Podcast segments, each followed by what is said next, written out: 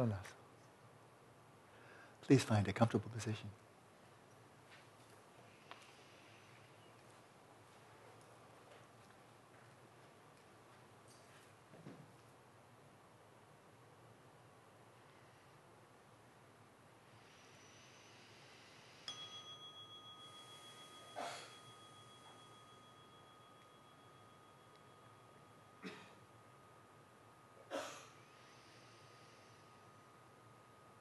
Settle your body, speech, and mind in the natural states.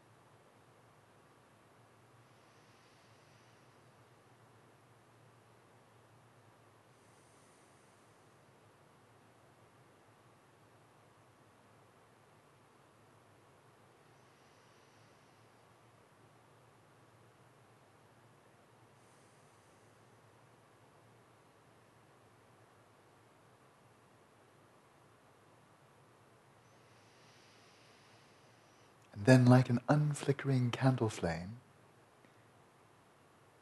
inside a clear glass jar, let your awareness resting in its own stillness illuminate the space of the body, or simply illuminate this tactile field. Illuminate the fluctuations the field associated with the in and out breath. And note their duration, whether they are long or short. Do so as quietly as you can, as non conceptually as you can, releasing instantly whatever thoughts arise.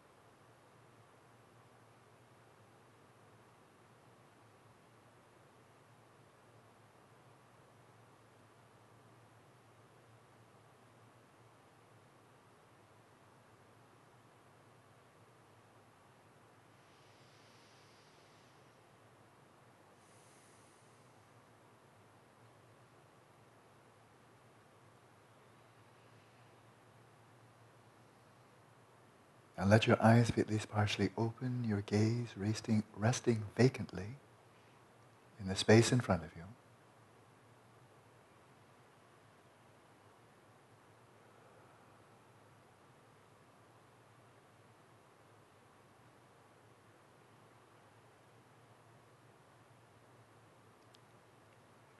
And continue to be primarily aware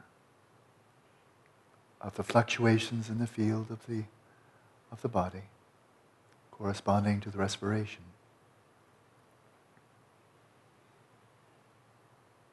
But be a bit more explicitly aware, more attentive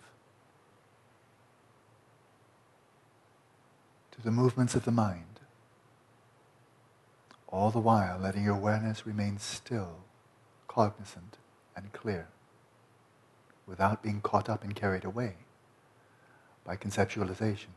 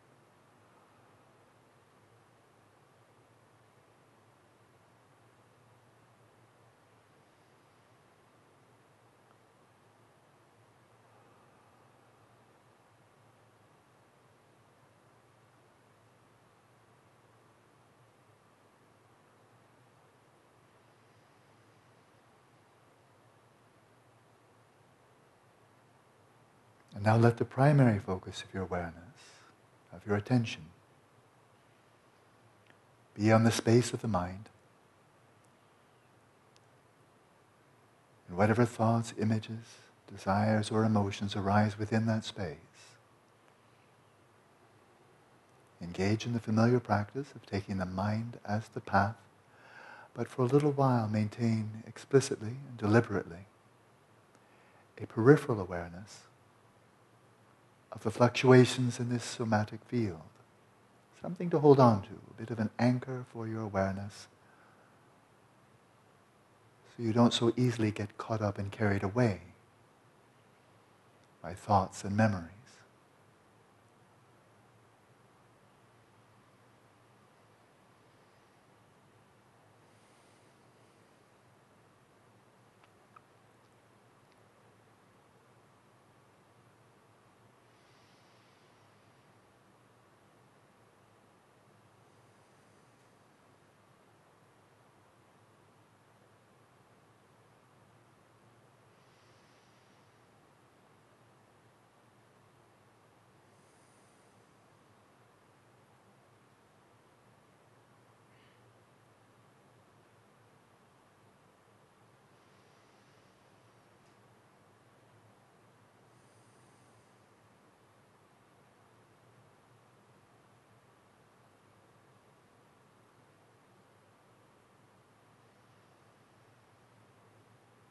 See that, see that your eyes are soft, the forehead open, spacious, relaxed.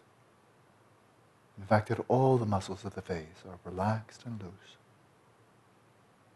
And the eyes soft and unfocused.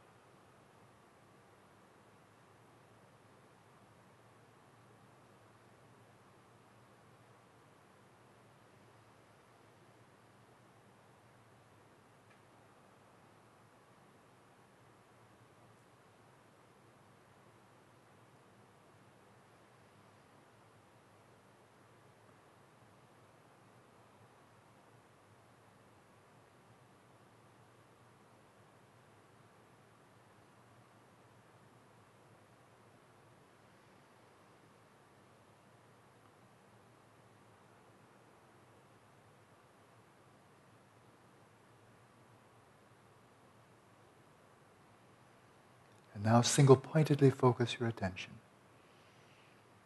on the space of the mind and whatever arises within it, simply observing the nature of whatever event arises, while all the while letting awareness rest in stillness, simultaneously observing and discerning the movements of the mind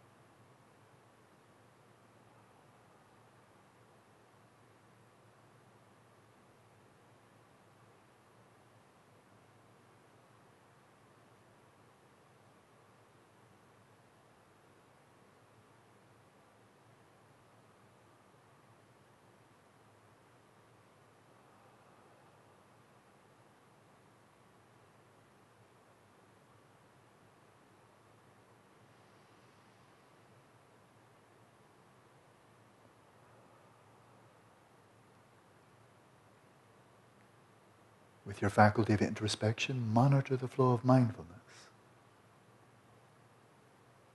And as soon as you retrospectively note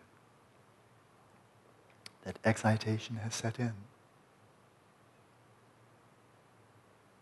relax, release, and return to the present moment, to what's arising in the mind right now. And if there's nothing arising, attend closely to the space of the mind.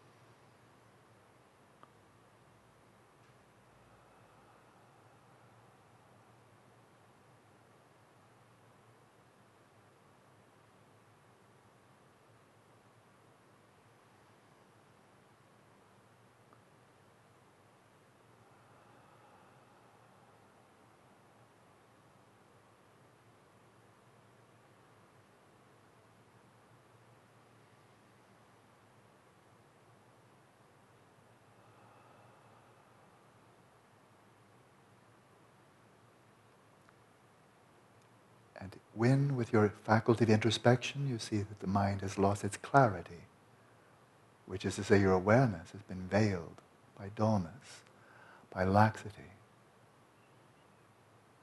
then refresh your interest in the practice. Restore your attention in the present moment and retain that flow of clear, cognizant mindfulness. Ever fresh, attending to what is arising right now in the ever fresh present moment.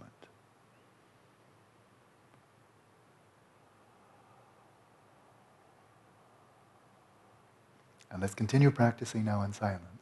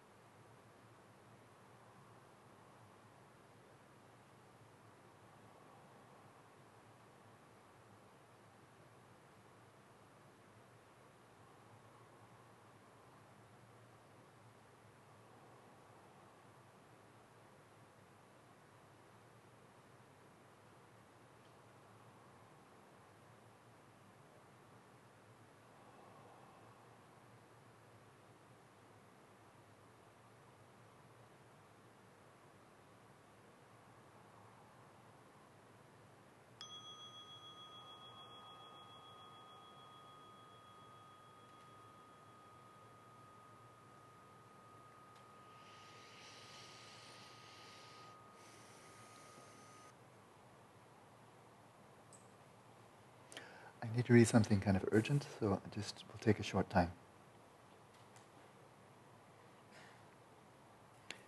It relates to a big project, so we shall see. Roger. Slowly coming.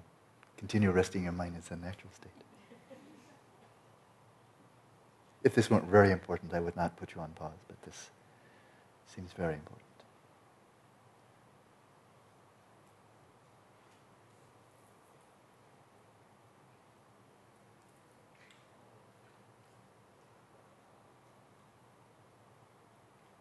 Directly from the Lama.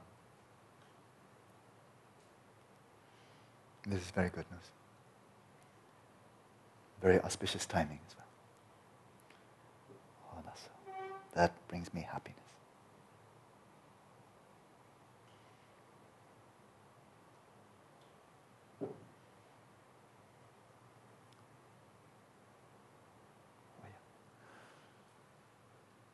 Voila, so I'm just very happy.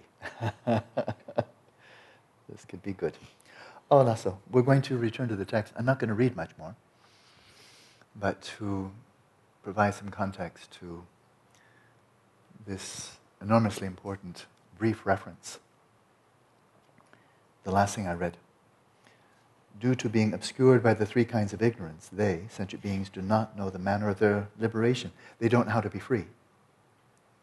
Not knowing, due to being obscured by the three kinds of ignorance, of unknowing, unawareness, they do not know the manner of their liberation, or they do not know how to be free. So I'm going to unpack that. But I, I presume you remember vividly the preceding section on, remember hatred and the whole issue around hatred, taking that as simply one example out of 84,000 mental afflictions. But also, as he said so clearly, one example out of the whole array of mental events, right? Just take that one. If you've understood that one, which is a real bugger, a real nasty one, if you've understood that one, then you understand all the rest, right? That's really important. If you can release that one, if you can see how anger, hatred, it's so belligerent, it's like a bulldozer, right? When it comes into the mind, it, gets, it, it seems so tangible, almost like it could give you a bruise, right? Isn't it true?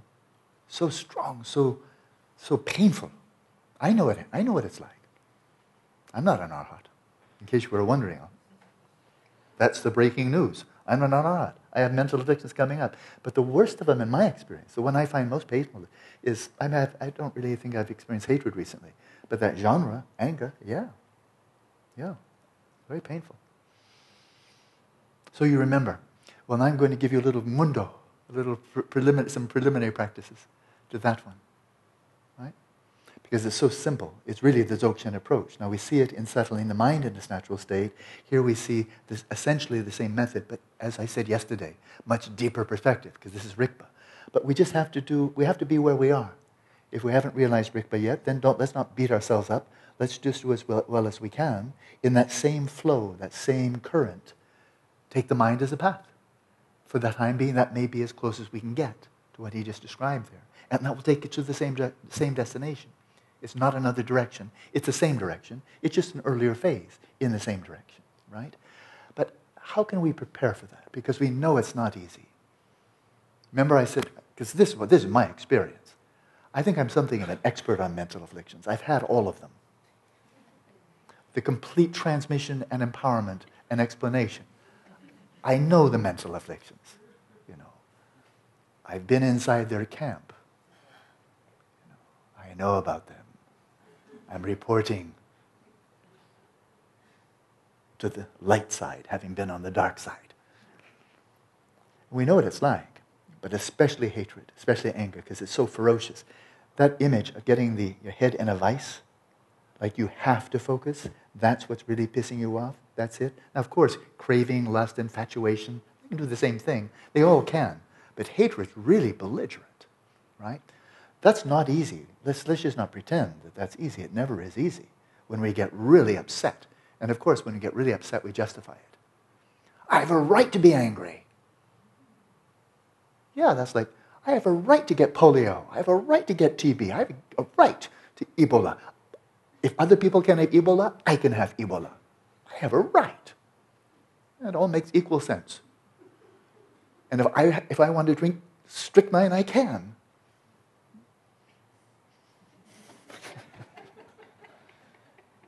Muy estúpido. Ay, ay, ay.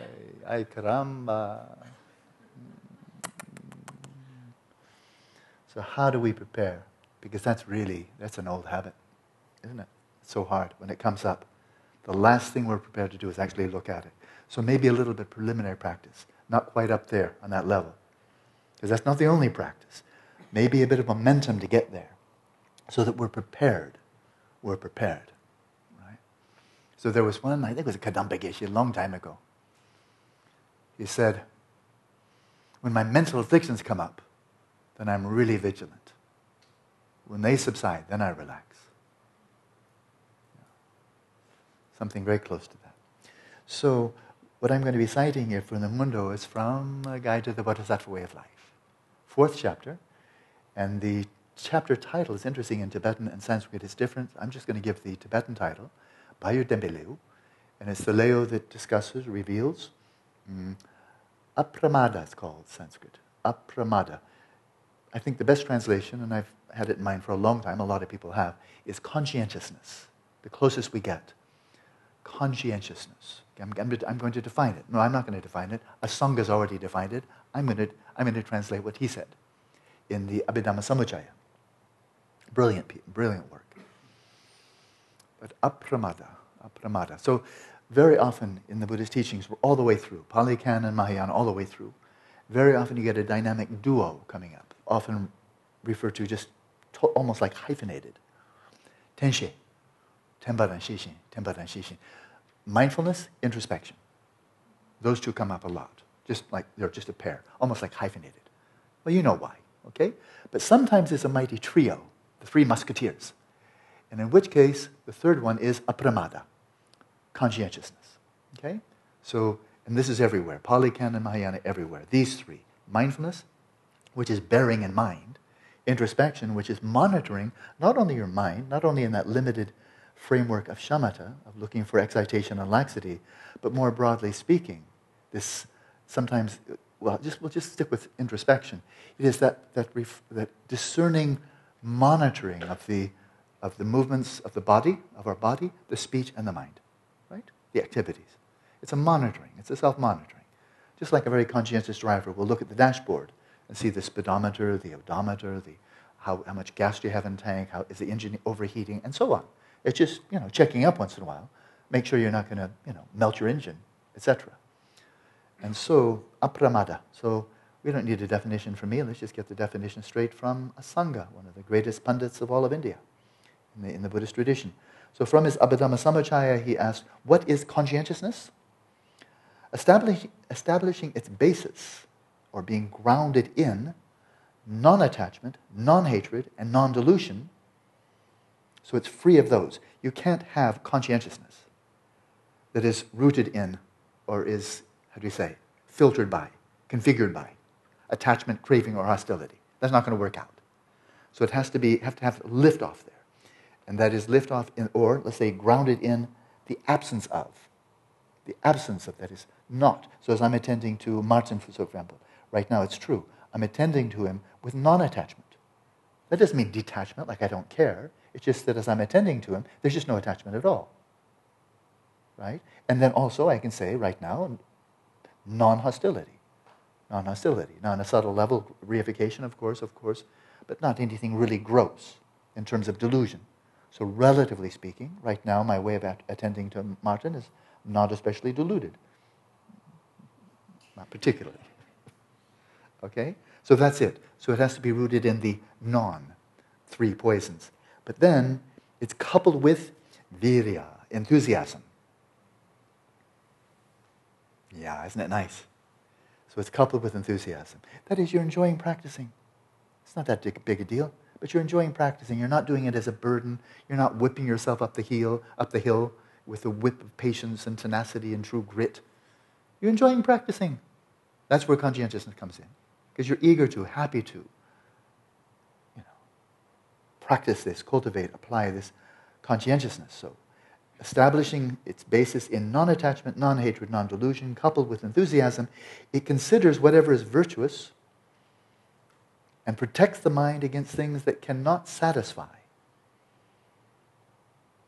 Its function is to make complete and to realize all mundane and supramundane virtues.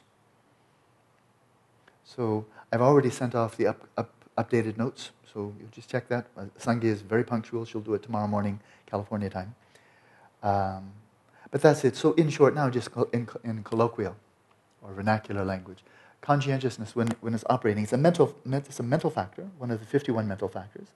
It's a virtuous one, of course, but it's the one that really cares. It's, it's, it, it cares. It's sometimes called something called concern, but intelligent, ethical concern. And that is basic motivation. I don't want to do any harm. I'd like to do some good in this world as much as I can. And therefore, as I'm behaving, I'm engaging in the world, I want to make sure that if I'm starting to slip off into something that is driven by mental affliction, that is non virtuous, I don't want to do that. I really don't. I don't, I don't want to hurt anybody. I don't want to hurt myself or anybody else. And so I see, if I see my speech starting to slip off in that direction, I'm going to pull back. If I see my intention starting, I'm going to pull back. It's doing something with my body that might be harmful. I'm going to pull back. That's conscientiousness. Quite straightforward. So Shantideva, the fourth chapter of A Guide to the Bodhisattva Way of Life, is simply discussing that. He unpacks that. And so I've just taken some verses here from that chapter, but I think you'll find that um, this Sutrayana practice, this Bodhisattvayana practice, really engage in this, drench your mind in it, familiarize your mind with what Shantideva is about to share with us. And that's going to really prepare you. It's going to make it much more practical, effective to engage in this more subtle practice described there in natural liberation and the correspondingly subtle practice of taking the mind as the path. So here's goes Shantideva. I've just selected from chapter 4, and you'll see each, mm, so each verse you can find it easily, but you'll have it on your notes. So, but it's highlighting a point I, I made yesterday, and that is when it comes to mental afflictions, when it comes to obscurations generally, but for us, mental afflictions are the ones that really are prominent. Buddhism is not pacifistic. It's not pacifistic at all. That's why these terms like arhat, enemy destroyer, come up. Because it's not. It's not, it's not congenial. It's not patient. It's not accepting of mental afflictions. There's a lot of that coming up, of a particular interpretation of mindfulness, and I want, I'm choosing my words very carefully, of a particular interpretation of the modern definition of mindfulness that's permeating psychology these days moment to moment, non judgmental awareness, whatever arises. Okay? There are various ways of interpreting that. I've spoken with Jon Kabat-Zinn about it. He gives a very intelligent interpretation. He's a very smart guy and very good heart. But there's another interpretation that is about as intelligent. No, I'm not going to say that. I'm just going to say it's very misguided. Really profoundly misguided. And that is whatever comes up, just accept it. And accept it means it's fine. It's fine. Compassion, uh, aggression, lust, selfishness, greed, hatred. Just be present with it. It's, it's not settling the mind as natural state. It's kind of like embrace them all together. You know, don't be judgmental. Accept all of yourself. I mean, you're, you're human after all. So you're hateful sometimes, but you know, be kind about that. You know, don't be too upset when you get hateful. You know, just be accepting. If you think I'm exaggerating, I'll show you the scientific paper where this is espoused. It's a test. It's a measurement of mindfulness. And one of the measurements is there, it's a whole list of them. I've cited it in my book, um, Meditations of a Buddhist Skeptic, where they t- you're, you're doing well if you never, never use any discernment with respect to anything that comes up not even questioning whether your perceptions are valid. Don't even do that. That's being judgmental. It's sheer, it's a cultivation of stupor. And I'm not exaggerating. It's a, a, literally a cultivation of moral imbecility and intellectual stupor. I'm not exaggerating. And you don't have to take my word for it. Read it. See it for yourself. You know, somebody here might have, might have a copy of a book called Meditations of a Buddhist Skeptic. I've just been giving away chapters one after another. Would somebody please read this book? We've given, with the Columbia University Press, we've given away for free three chapters now. And the universe goes, What? And turns to other things. Okay, that's okay. So here we go. Shantideva, you ready? Enemies such as craving and, and hatred are without arms, legs, and so on. They are neither courageous nor wise. How is it they've enslaved me? So, developing this attitude. This is a great bodhisattva saying this, not just some flaming lunatic from California. Stationed in my mind, they ruin me while remaining well established themselves. And yet I do not get angry at my forbearance with this shameful and improper situation. So he's scolding himself for his forbearance, his complacency, his accepting quality. We can all get along here. A bit of craving, a bit of hostility, jealousy. After all, you're only human. Come on. I mean, your nearest neighbors are gorillas and, and gorillas and chimpanzees. You know, don't get your hopes up. You're not, you know, this is just part of human nature. We're greedy, we're lustful, we're competitive, we're mean spirited on occasion, but you know, let's not get too upset about it. Only when it gets pathological, then it's bad. But you know, until then, you know, be gentle with these mental afflictions. They're part of you. You know, like cancer and it's part of you. Like worms and diabetes and parasites. And that creepy thing that came out of Sigourney Weaver's chest, an alien. It's part of you. you know. It's part of you. If all gods and humans were my enemies, even they would be unable to bring me to the fire of the Avici hell. All other enemies cannot remain as long as my enemies, the mental afflictions, which long endure without beginning or end. So, whatever enemies we think we have out there, they come and go. But these ones, they've been with us for every, every single lifetime we've ever had. Then, needless to say, not even a hundred causes of suffering will make me succumb to weariness and despair as I now apply myself to counter, conquering my natural enemies, which are the perpetual causes of all miseries. In other words, this is a declaration of war. Not even a hundred causes of suffering. No matter how much suffering, no matter how much misery I go through, I will never succumb to weariness or despair as I take up this battle. This battle I will win, and it doesn't matter how long it takes, how much suffering or, or, or challenges or difficulties there are. This is a fight to the finish. There will only one person come out of the ring. All of the other ones will perish, and I will continue the battle until that total annihilation has been achieved. Here I'm obsessed. I'm obsessed. And with vengeance I shall wage battle that kind of mental affliction is the exception. That kind of mental affliction is the exception, for it destroys mental afflictions. What's that, that kind of mental affliction? This hatred, loathing, and contempt, this sense of vengeance directed towards mental afflictions. That's not my interpretation, that is the interpretation. It says there's only one mental affliction I'm going to tolerate here, and that is the loathing and contempt, the hatred for mental afflictions. That one I accept because that one will give me the, the clout, the hammer to destroy all the other ones. But of course, there's no sentient being here. There's not one, not Hitler, not Goebbels, not, no, not anybody.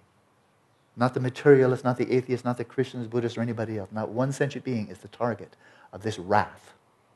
It's only mental afflictions. And that's Sutrayana. You see this now symbolically, archetypally. Oh man, oh man. Mahakala, Yamantakash, you know, Bandhalama, Sri Devi, etc., etc. That's real wrath. And it's exactly targeted at the same object. It's mental afflictions. But it's real wrath. You know? So he says, I'm obsessed. I'm, that's a bad thing, and except for this one. This is the one obsession, okay. That's what we're dealing with is craving and hatred here. Craving and hatred. Okay, this is the one kind of craving you stick with. Be obsessive, tenacious, absolutely fixated on the total elimination of all mental afflictions in your mind stream. and with a vengeance, never tolerate even one mental affliction. It's intense speech. Even when ordinary enemies have been expelled from one country, they settle in another and take control. Then, upon rec- recovering their strength, they return. But the way of this enemy, the mental afflictions, is not like that.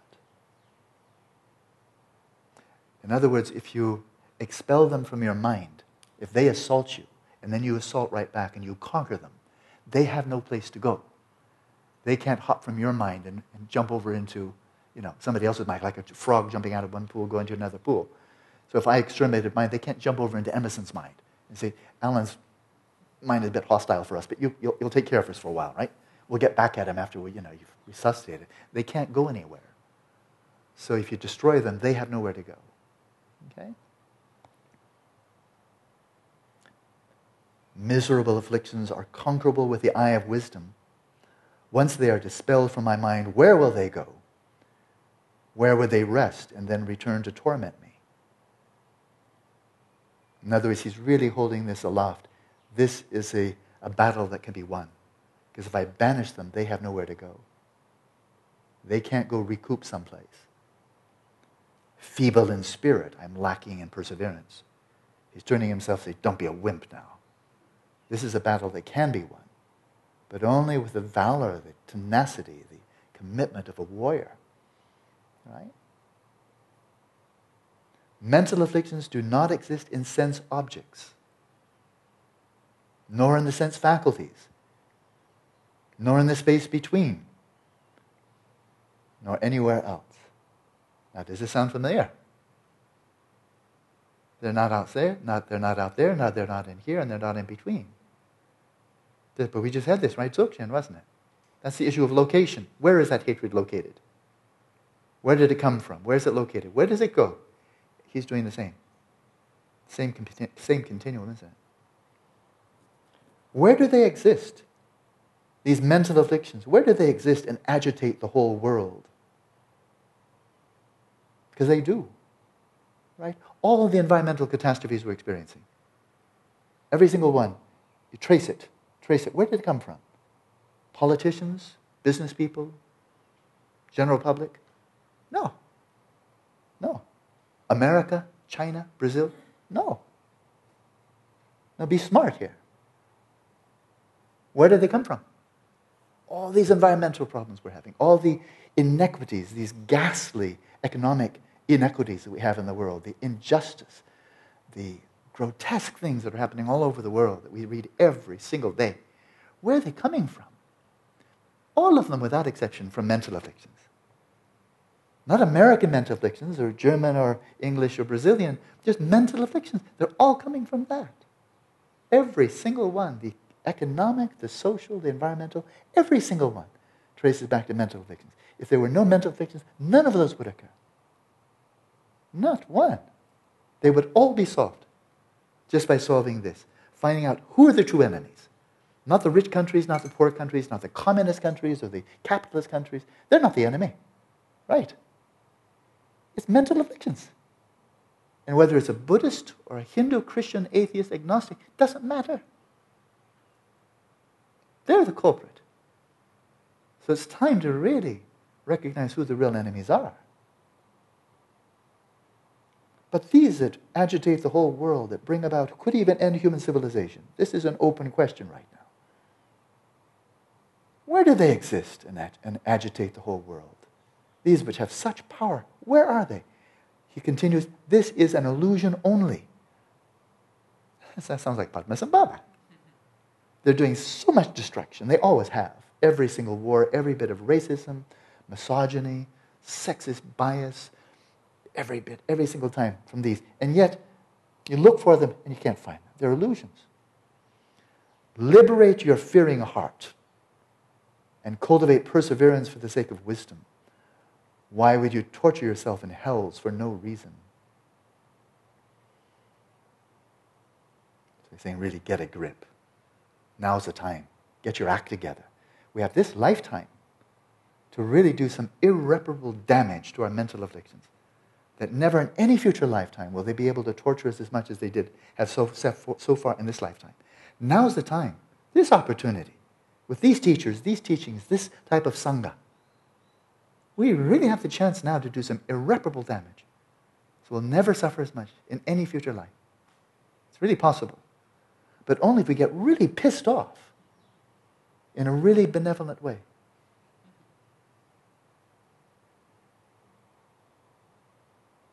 After pondering in this way, I shall make an effort to apply the teachings as they have been explained. How can someone who could be cured by medicine be restored to health if he strays from the physician's advice? That, as I recall, is the final verse in the chapter. But he gives this marvelous analogy, the closest of all possible analogies. The Buddha himself, the great physician, your gurus, your lamas, the great physicians. They are the physicians. They are here above all not to convert you, to persuade you, to, to control you, and so forth and so on. They're here to heal us. That's what the Buddha, Dhamma, and Sangha, the gurus, are all for, simply to heal us. And they give us the very best they can. They always have. I know. I've had so many, do have so many, lamas, and I know every single one offered their very best. But if we don't take the medicine they give us, if we don't follow their advice, then they've wasted their time. We've wasted their time. We've wasted our time. And one of the saddest situations that I've seen is when people study Dharma extensively with real a lot of intelligence, even mastering more than one language. Maybe study Tibetan and maybe Sanskrit. Some even master Chinese and Pali. And some even go into Mongolian and Japanese. And, and they study texts and texts and texts. and they teach and they teach, and they never practice. Never develop any faith, never any confidence. So sad. It's so, I mean, they're so close. And like that analogy is Holiness is like that piece of yak hide. We just smear a little butter on the surface, and then it sets. And these, these minds often are the most, the most resistant. Almost, really, it's like giving somebody antibiotics. But instead of having them take the full, the full course, which you have to do every single time, right? No, no, no. After the first one, I'm feeling much better now. It was a seven day course. After the first day, I'm, I'm finished. I'm fine. I'm fine. I don't need to take all the rest. And now they're screwed. Because now that antibiotic maybe never work for them again. And then the next king come along and oh, those bacteria come in and eat them alive because they have a resistance to the antibiotic. In effect, it doesn't work anymore. And that's what such people do. And some of them are Buddhist Dharma centers. I'm not just talking about academia, religious studies departments. I know them well, by the way. I've spent 10 years in religious studies departments, Stanford, UCSB. I know them very well. And what I've just said happens an awful lot. I know, I know, I know. And then anybody who has, really has faith in the Dharma, they call them enthusiasts enthusiasts, like you addle brained subjective nitwits. Whereas we academics, we're so objective. We stand above all of that. As if they're not even in samsara. They're standing outside. And, oh, yes, and we'll write a paper about this and write a paper about that. But it's not only in academia. It happens in Dharma Center. I've seen it. People study for years and years and years and never really practice. And all the Dharma is coming out their mouth like diarrhea. And they don't practice, don't have faith, don't have reverence, don't have humility. Their minds are not being purified. But now they've taken just a little bit of antibiotics, and now the Dharma doesn't work. So sad. So incredibly sad to get that close and to be that far away. Incredibly sad. So that's Shantideva's preliminary practices. And then we move on. So now I'm going to give commentary. I'm going to read that sentence again. Due to being obscured by the three kinds of ignorance, they do not know how to be free. Three types of ignorance. It's not there in, in, in Gyatrul commentary, so I did some research on it because I couldn't remember the third one. Now I do. I know exactly what it is. So I'm clear. So the first one's the most interesting. Three types of ignorance. And I, I got really good sources. I have the Tibetan, so then I really feel very confident. So, first type of ignorance, there's a sequence here. It's going from the deepest to the most mm, superficial, one could say. The first one is Dani Chikpu Marikpa. Different variations on it, but that's as good as any. Danya Chipu Marikpa. It's the ignorance. I'm just going to give you the translation. It won't explain much of it all, uh, much at all. It's the ignorance regarding a single identity. The ignorance regarding a single identity, or ignorance regarding one nature. Either one of those is fine, but I'll explain it, then it will be totally clear because you already understand it. Because you've heard it a lot already. Okay? Danyichipu marikpa. The ignorance regarding a single identity. Danyi means like an identity or nature. So what is that? Well, you've heard it before. So I can, I can use relatively few words. In that there were multiple uh, citations from the all-accomplishing sovereign. You remember? Where it's Samantabhadra speaking. It said, I am the agent. I am the agent. You remember that? That if you probe the agent all the way to the source, the ultimate source, the ultimate ground, the one agent who is the all creator, doing everything, is Samantabhadra. Remember? That's the one nature. And so our ignorance is not recognizing that's who we are. The ignorance is not knowing that's who we are. Still supplicating, thinking Samantabhadra, oh, Samantabhadra, I love your indigo color, I love your form, you're, you're the holy, you're the sacred, you're the primordial Buddha, you're the Adi Buddha, you're you are Vajradhara, Adi Buddha, Samantabhadra. You are the embodiment of Dharmakaya. Oh, Namo to you, Namo to you. That's a good step. That's a step in the right direction, but it's still that separation, right? Who do you think is doing this? Who do you think is bowing? You know. So it's an unawareness of the identity of our own identity with the identity of Samantabhadra. So with skillful means, and a lot of you have this, I know Kim does, for example, you have background in stage of generation practice. So what are you cultivating in that context? Divine pride. Divine pride, right? You're dissolving your ordinary sense of identity into emptiness. Out of that emptiness, out of that non-duality of Dharmakaya and Dharmadhatu, out of that you arise as Dharmakaya. Your identity being that of the deity, of the, of the deity, whether it's Manjushri, Padmasambhava, whoever it may be. Now, of course, this comes with a great big warning label, enormous warning label. This big neon flashing, flashing, flashing. And that is make sure that you dissolve your ordinary sense of identity into emptiness before you do this. If you don't, you're totally screwed. If I, as Alan Wallace, I'm going to say Alan Wallace, Stanford PhD, because then you know exactly what I'm talking about. If I hold on to that, I'll give up everything except for my Stanford PhD. That was a lot of work and a lot of prestige there, by the way. Stanford, way up there. So I'll give up everything else, but you know, I just want to bring my, my PhD with me. And here we go, PhD, come with me. Oh. Down into the Dharmakaya, the Dharmadhatu. Oh, good, I still have my PhD. Here I come, Padmasambhava, PhD from Stanford. Idiota. That's a word. I think it covers pretty much the whole Latin basin, doesn't it? Idiota. Perfectly absurd. Perfectly absurd. Now you have to give away every aspect of I and mine. Totally dissolved. Totally squeaky clean. And then only pure coming out. That's skillful means. You're doing it with imagination. But of course, you must have some insight into emptiness. Otherwise, again, it's a joke. Well, in Dzogchen, you're not using imagination. You're simply releasing everything that is not that. Right. Just releasing everything. You're just releasing every aspect of your, of your sense, uh, yourself, your identity as a sentient being. Every aspect of it, including even the substrate consciousness. And including all the attributes of the substrate consciousness bliss, luminosity, non conceptuality, open hand. Release it all. And then just see what comes up by grace but you're blessing yourself because Samantabhadra is all that's left. And you are.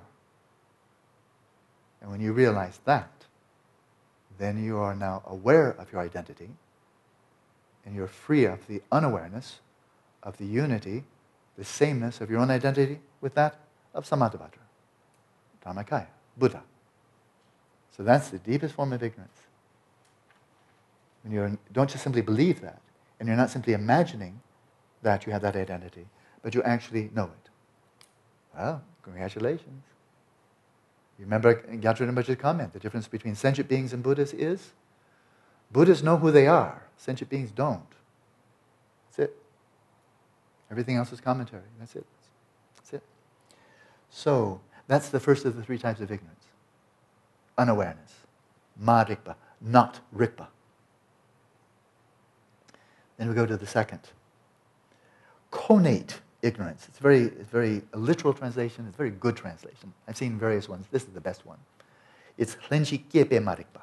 Lenji kiepe marikpa. Conate. Conate, you know, born together. Conate, born. Co, same time. So it's conate ignorance, conate unawareness. So this is type of ignorance, of course, that we're born with. In other words, you can't blame it on your parents or modernity or anything else in this lifetime. Moreover, being connate, it's a type of, it's a dimension of ignorance that you share with all other sentient beings.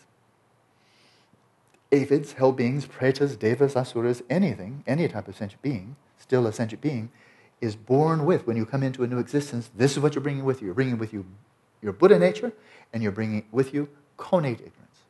Connate ignorance, okay? So it's a very deep level. And it can be discussed in many, many ways, but perhaps the most useful is with respect to the teachings on emptiness, right? When it comes to our own identity, for example, we, one may be psychotic. Okay, if we look at ignorant, ignorance delusion, one may be psychotic. Okay, clearly, I mean, just deeply mentally imbalanced.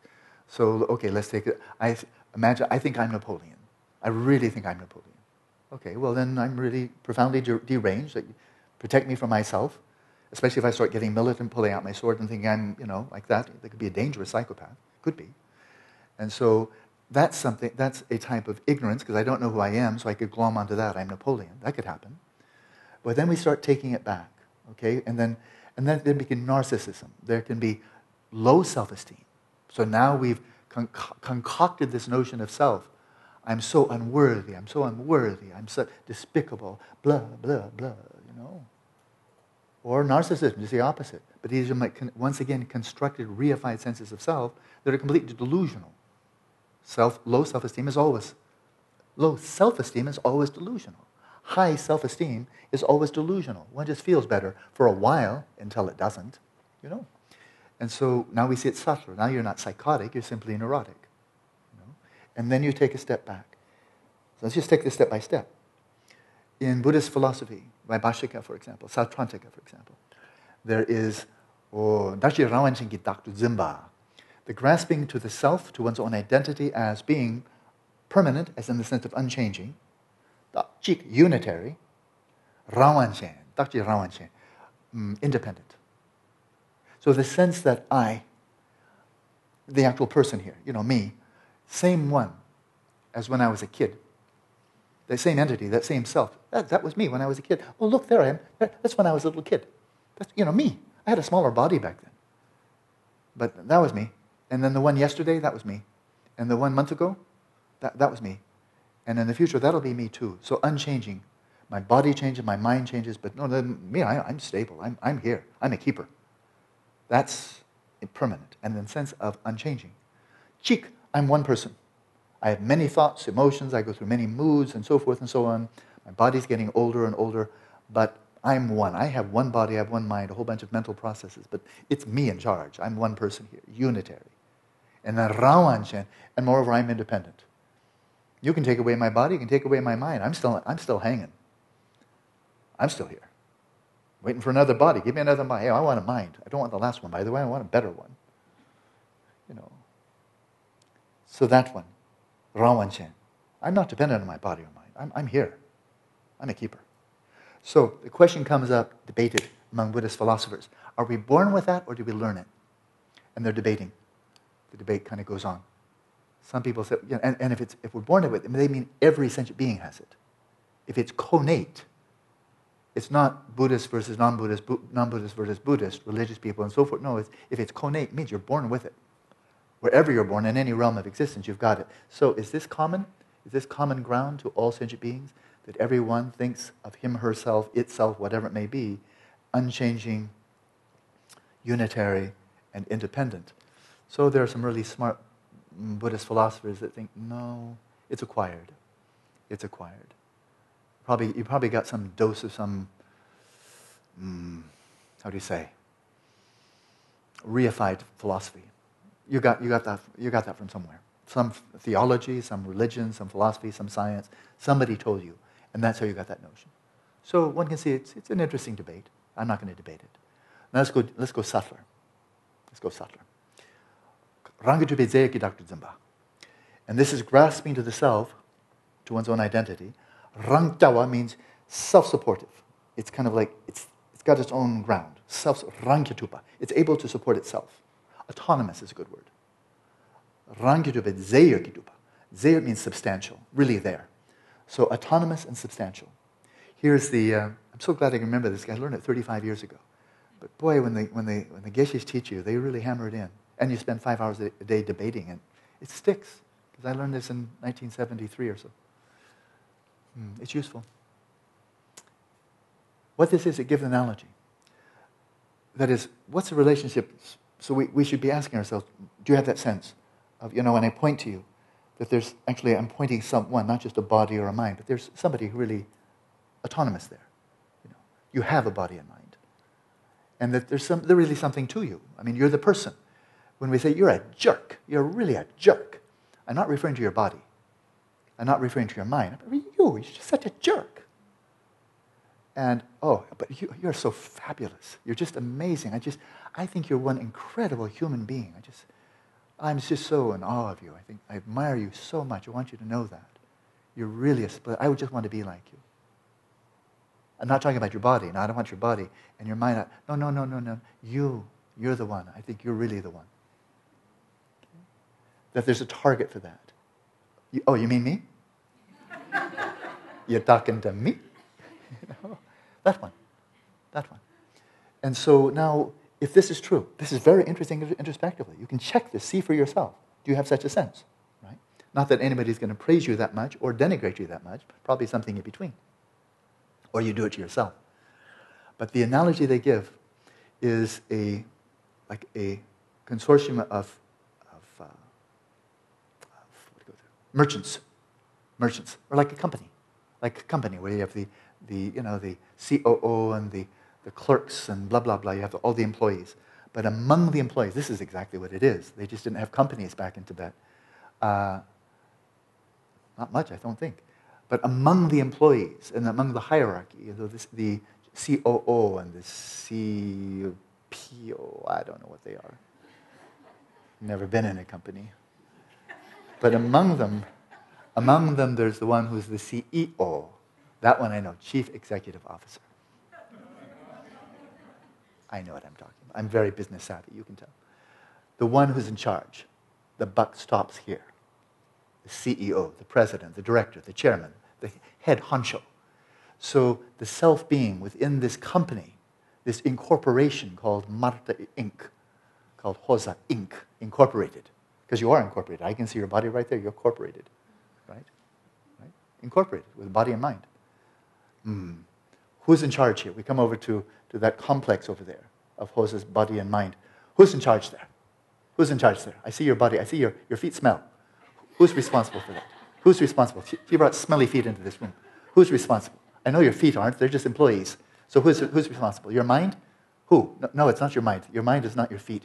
Your, your mind didn't make your feet smelly. I'm, i want to know who's responsible for those smelly feet you brought into this room. Aha, it's Hosa. Hosa. This person you can blame who's responsible. And people on podcasts, this is actually a skit she, she doesn't have smelly feet. At least not today. I can't speak about all the time, but here I have no reason to believe. Just this has to have to be said. You know, as far as I know, no smelly feet today. Okay, the one who's in charge. It's that one who's in charge amongst the group, the one who's in charge. Not quite the same as, and also it said this self, it changes. I mean, I'm not the same person I was a year ago, or 5 or 10, 30, 40, 50 years ago. I'm not the same person. But I change more slowly than my mind. The thoughts come and go, come and go, come and go. But I kind of change more slowly, like a, like a, like a iceberg. No, what's that called? Uh, glacier, thank you. Like a glacier gradually slipping down to the ocean. I'm changing, but you know, a little bit of change over a year, another, a little bit of change over another year. Thoughts coming going like, you know, like sparklers. I'm changing. My body's changing kind of slowly too. But I'm even changing slower, slower. Kind of like that. So that one in Buddhist philosophy, that one's believed to be connate. But there's a deeper one. And that is the notion of I existing prior to and independent of conceptual designation. That I'm really here. Just period. I'm, I'm really, I, there is somebody from this side, it's me. You know, prior to designation, conceptual designation, prior to labeling, before you called me Alan, before you thought this, before anybody thinks anything. I'm already here. I'm waiting to be tagged. I'm just waiting to call me something, but I'm already here. Call me anything you like. Call me a teapot if you like. I'll be Mr. Teapot if you wish, you know, but I'm already here. Prior to and independent of anything anybody thinks about me and anything anybody calls me, I'm already here. That's connate. That's kind of ignorance. Okay? But now we go to the third one.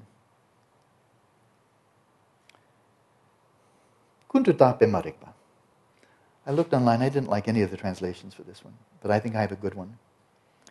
It's speculative.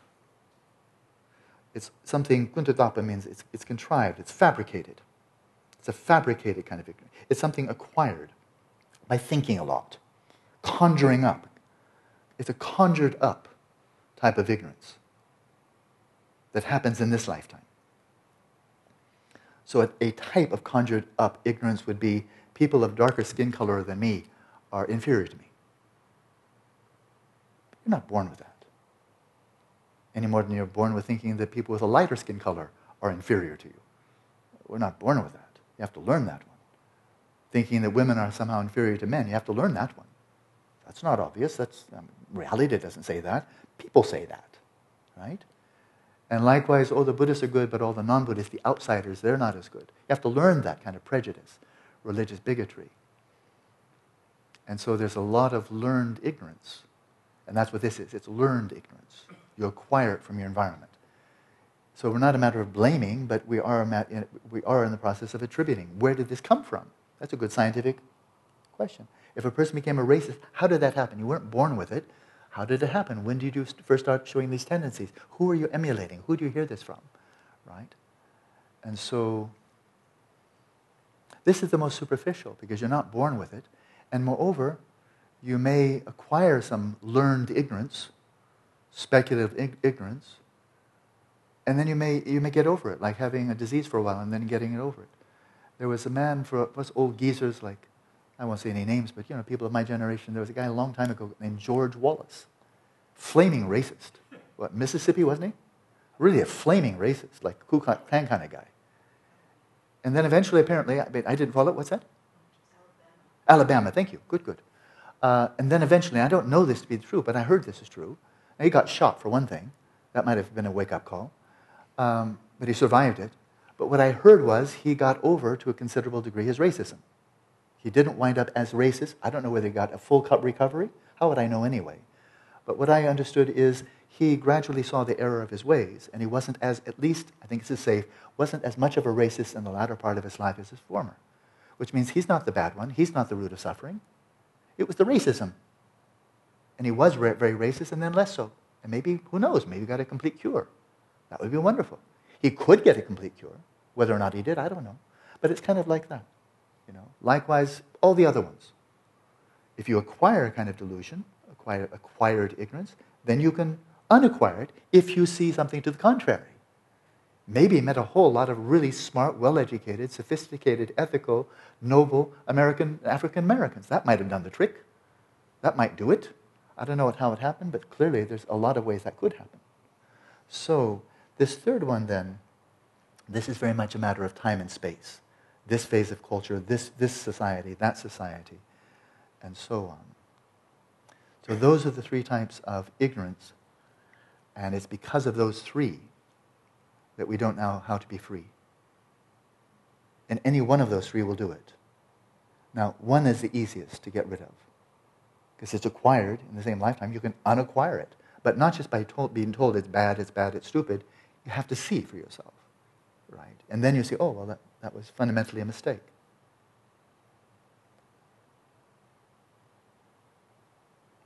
And so, we have enough time for this.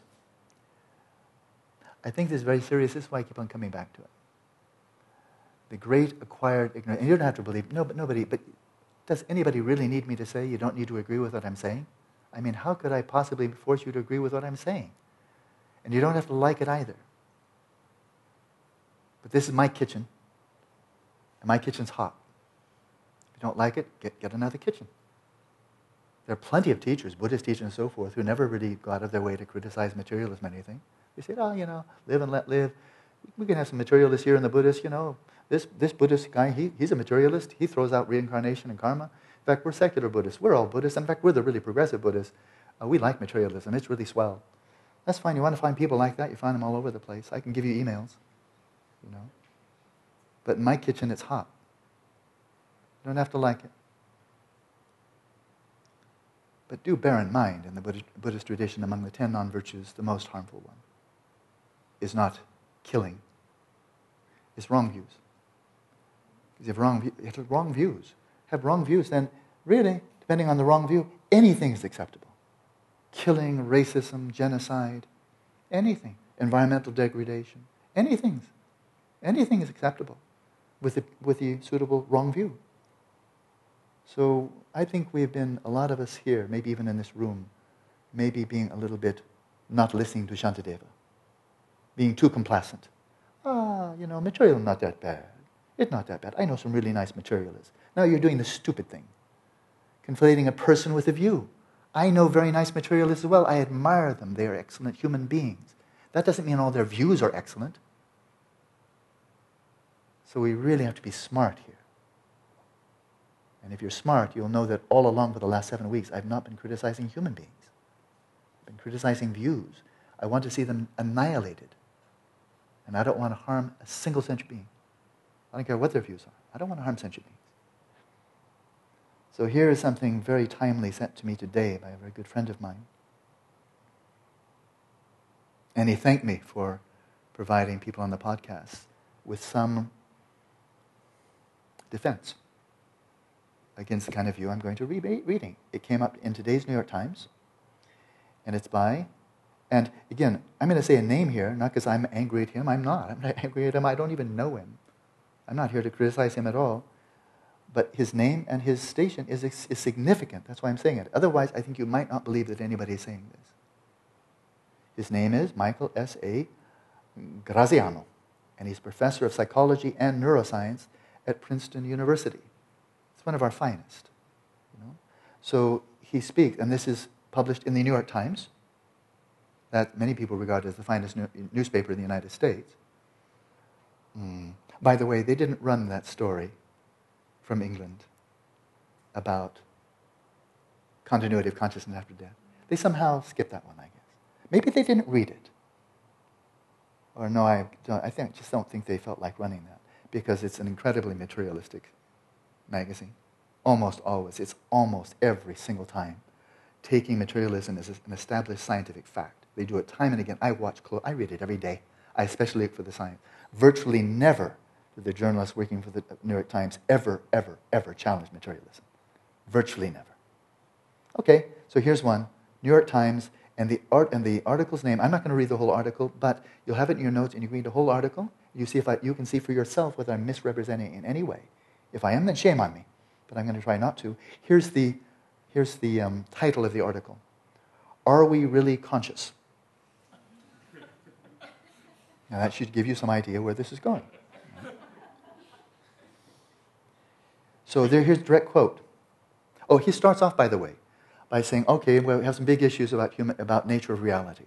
Well, for starters, we have Copernicus. Ever since Copernicus, we know that we're not in the center of the universe. We're just one planet among hundreds of billions.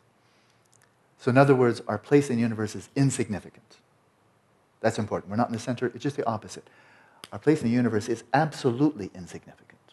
Then he said we have big, another big question What's our place within the fabric of life? Uh, Darwin answered the question. We're finished with, with the question. We have the answer. we are simply a twig on the tree of life. So you're insignificant. Don't think you're anything other, you're a twig. Humanity is a twig. Look at the nearest twig, it's gorillas and chimpanzees. Okay? And then it comes, he said, well, then we have this whole issue of the mind body issue. He said, this isn't so clearly resolved. But, you know, what's the relationship between body and mind? He said, no, so, but he said, I've got an angle. And I've got an angle as a, not a philosopher or a theologian, but as a scientist at one of the premier universities in the country, one of the best in the world. And I'm a neuroscientist and a psychologist. And, that, and that's my platform. He didn't say, you know, it's Sunday, I'm taking a day off, it's time for me to do some philosophical bullshitting. He didn't say that. He's saying, I'm a scientist, and we're working on this in the laboratory using such and such methodologies. In other words, he's presenting this as a scientific theory. There should be no doubt about it. You read it, and then you just see whether I'm misrepresenting. Here's what he says. Uh, now, but he set it up first. Okay, in the universe, we're insignificant. In the fabric of life, we're insignificant. And then it comes to our minds and this mysterious kind of thing, this, this whole mind brain issue. What's going on with that? There's no clarity, there's no consensus. Well, he's going to try to get, show us the right direction to come to consensus, to settle this for what, what how do you say it? For, well, for once and for all. Thank you so much. Emerson is my, my word master here. We're going to settle this for once and for all, okay? It's been dangling around, wow, wow, wow, wow, for a long time. Well, I'm coming in as a neuroscientist, and I'm going to tell you what's really going on. And I'll tell you who my, the people who inspire me are. It's Patricia Churchland and Daniel Dennett. They're the ones that got the right idea. And now, but they're both philosophers, so frankly, what do they know? But I'm a neuroscientist. So we neuroscientists, we, we work in facts and knowledge. And now, as a neuroscientist, I'm going to tell you what's really going on. We have an awareness of information we process. What is this mysterious aspect of ourselves? Gosh, we've been, we've been asking that question, haven't we? I mean, really, he's asking the same question, Padmasambhava and this neuroscientist. That's very cool. What is this awareness? What is this? What is this mysterious aspect of ourselves? It's a good question. This awareness of information. We have, that's cool though, right? He nailed it. Awareness of information. It's not just information, we have an awareness of information, that cognizance, that knowing, right? One of the defining, two defining characteristics of consciousness luminosity and cognizance. We're aware of, know information. What is this mysterious aspect of ourselves? Many theories have been proposed, but none has passed scientific muster. That's good. So far, good. I believe a major change in our perspective on consciousness may be necessary. A shift from a credulous and egocentric viewpoint to a skeptical and slightly disconcerting one. That sounds good too. I like where this is going. Skeptical, disconcerting, not ordinary, not banal, not familiar. Okay, you're ready? Let's, I'm starting to hyperventilate here. so, what is this skeptical and slightly dis- disconcerting brand new proposal these come with? It's going to take our breath away. Here it is, namely, that we don't actually have inner feelings in the way most of us think we do. Uh, but that, that's what John Watson said 100 years ago. That's what B.F. Skinner said 100, uh, you know, 50 years ago. That's what Patricia Churchland said 30 years ago. That's what Daniel Dennett said for as long as he's been alive. Uh, okay, okay. Okay, we'll continue. I don't mean to interrupt. How does the brain go beyond processing information to become subjectively aware of information? Now, get the question. You really have to memorize the question. How does the brain, now the brain is agent, right? The brain is the agent. How does the brain, how does the brain go beyond processing information to become subjectively aware of information? The answer is it doesn't. That's it. It doesn't. The brain doesn't become subjectively aware of information. In case you forgot part of that. The answer is it doesn't. The brain has arrived at a conclusion that is not correct. The brain has arrived at a conclusion that you're actually aware. The brain has done that. Sneaky bastard. the brain has misled you into thinking you're aware. Little stinker. The brain has arrived at a conclusion. The brain has arrived at a conclusion. that is not correct, when we introspect and seem to find that ghostly thing, awareness, consciousness, the way green looks or pain feels, our cognitive machinery is accessing internal models, and those models are providing information that is wrong. You think you're having a subjective experience, you're not. You got lied to if you existed, which you don't. But if you were to have existed, you would have been lied to. The machinery is com- computing an elaborate story about a magical seeming property, awareness, experience. And there is no way for the brain to determine through introspection that the story is wrong, because introspection always accesses the same incorrect information. The argument here is that there is no subjective impression. You're not having any subjective impressions. You're not having any subjective experiences at all. Right now, you're not having any. Shall I say it louder so you can really make sure that you're not hearing anything? This man is not psychotic. If this came out of a, a, an intense you know, mental asylum for people who are completely delusional, I would say, well, you really are incredibly delusional. But no, he's teaching young people at Princeton University. The argument here is that there is no subjective impression. Impression means experience. There are no subjective experiences of any kind. There is only information in a data processing device. That's it. We've been training our attention here for seven weeks. Let's ask him. This guy is a psychologist and a neuroscientist. That means he's covering both sides of the fence, right? Psychology and then studying the mind and the brain. That's what psychology and neuroscience is supposed to be about. So we've been really training attention a lot, right? Let's see, what is attention? Because he's going to tell us. You ready? Attention, colon. A real mechanistic phenomenon that can be programmed into a computer chip. In other words, it has nothing to do with awareness. It's programmed. They already have the programs. Just put in a computer chip. In other words, this, in other words, I presume this is a pretty good cell phone here. I guess it's already got attention. No awareness, but attention. So we have attention with no awareness. But what about awareness? We've been really looking into awareness. So awareness of awareness, right? We've been doing that a lot, right? Illuminating with awareness. Awareness illuminating the body. What's awareness? He's going to tell us. Awareness, colon, a cartoonish reconstruction of attention that is as physically inaccurate as the brain's internal model of color. Almost all other theories of consciousness are rooted in our intuitions about awareness.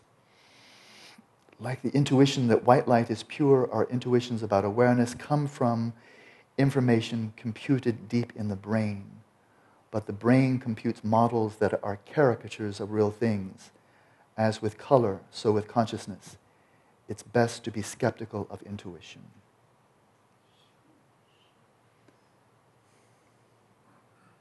I'm going to say one thing that I've never said once in this retreat. But what he's telling you, and I'm going to be very vulgar, I'm, i apologize to Jeannie.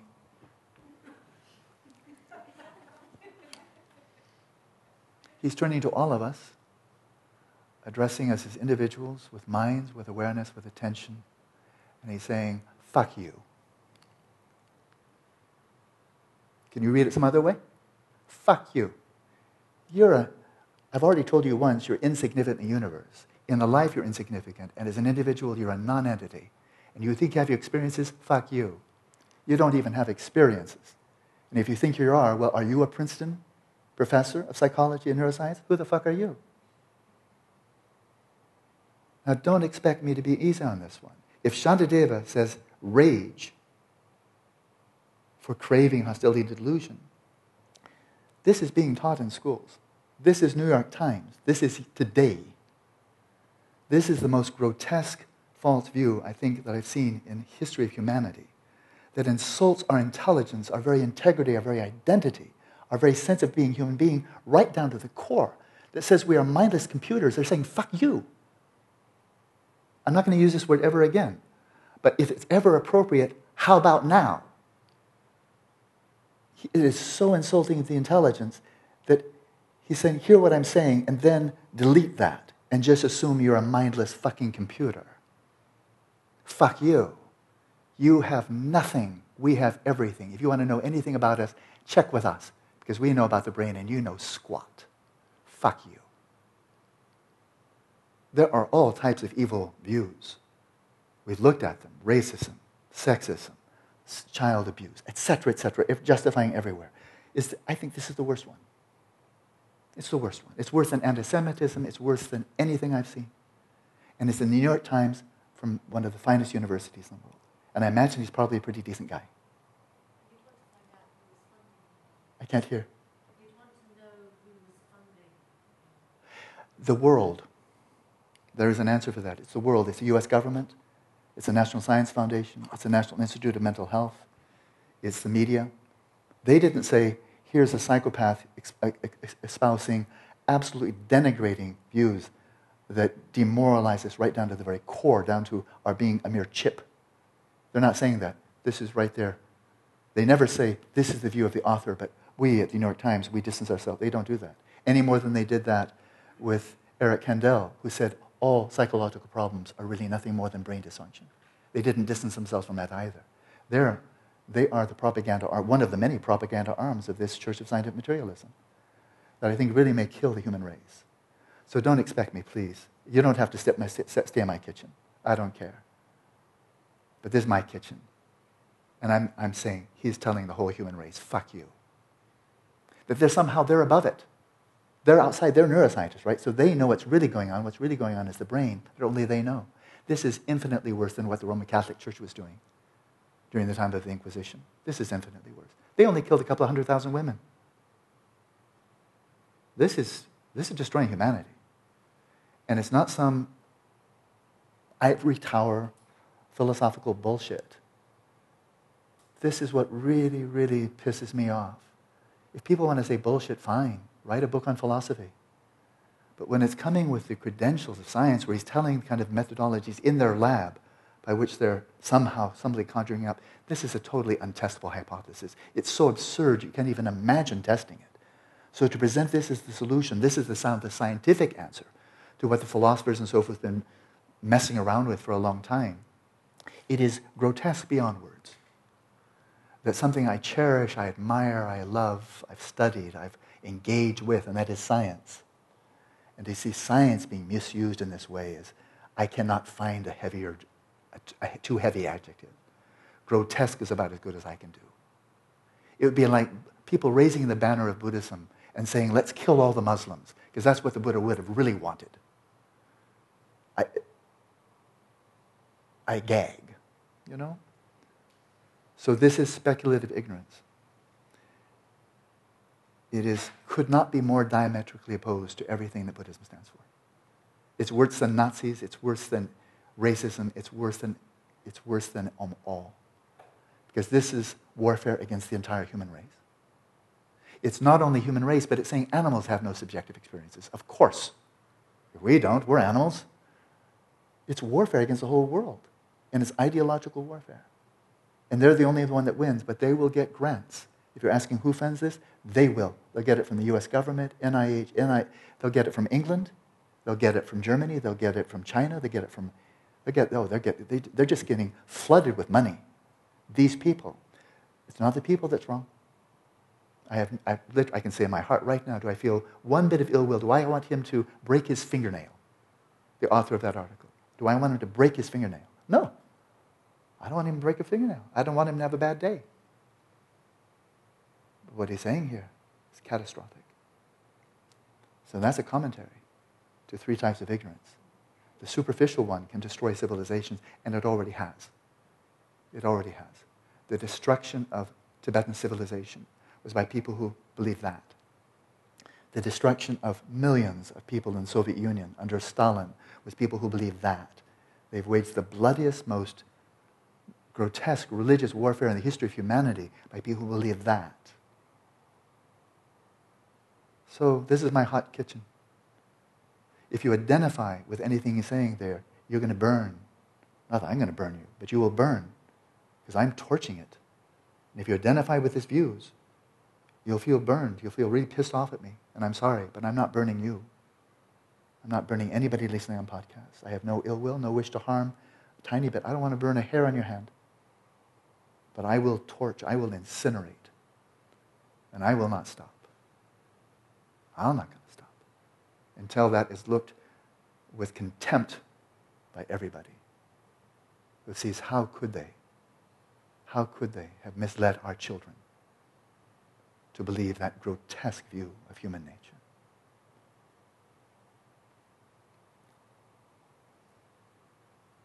With compassion for every sentient being, loving kindness for every sentient being, respect for every sentient being, embracing the Buddha nature of every sentient being. Let's free ourselves from the three types of ignorance so that we can see how to become free. That's enough passion for one night. Enjoy your weekend. See you Monday morning.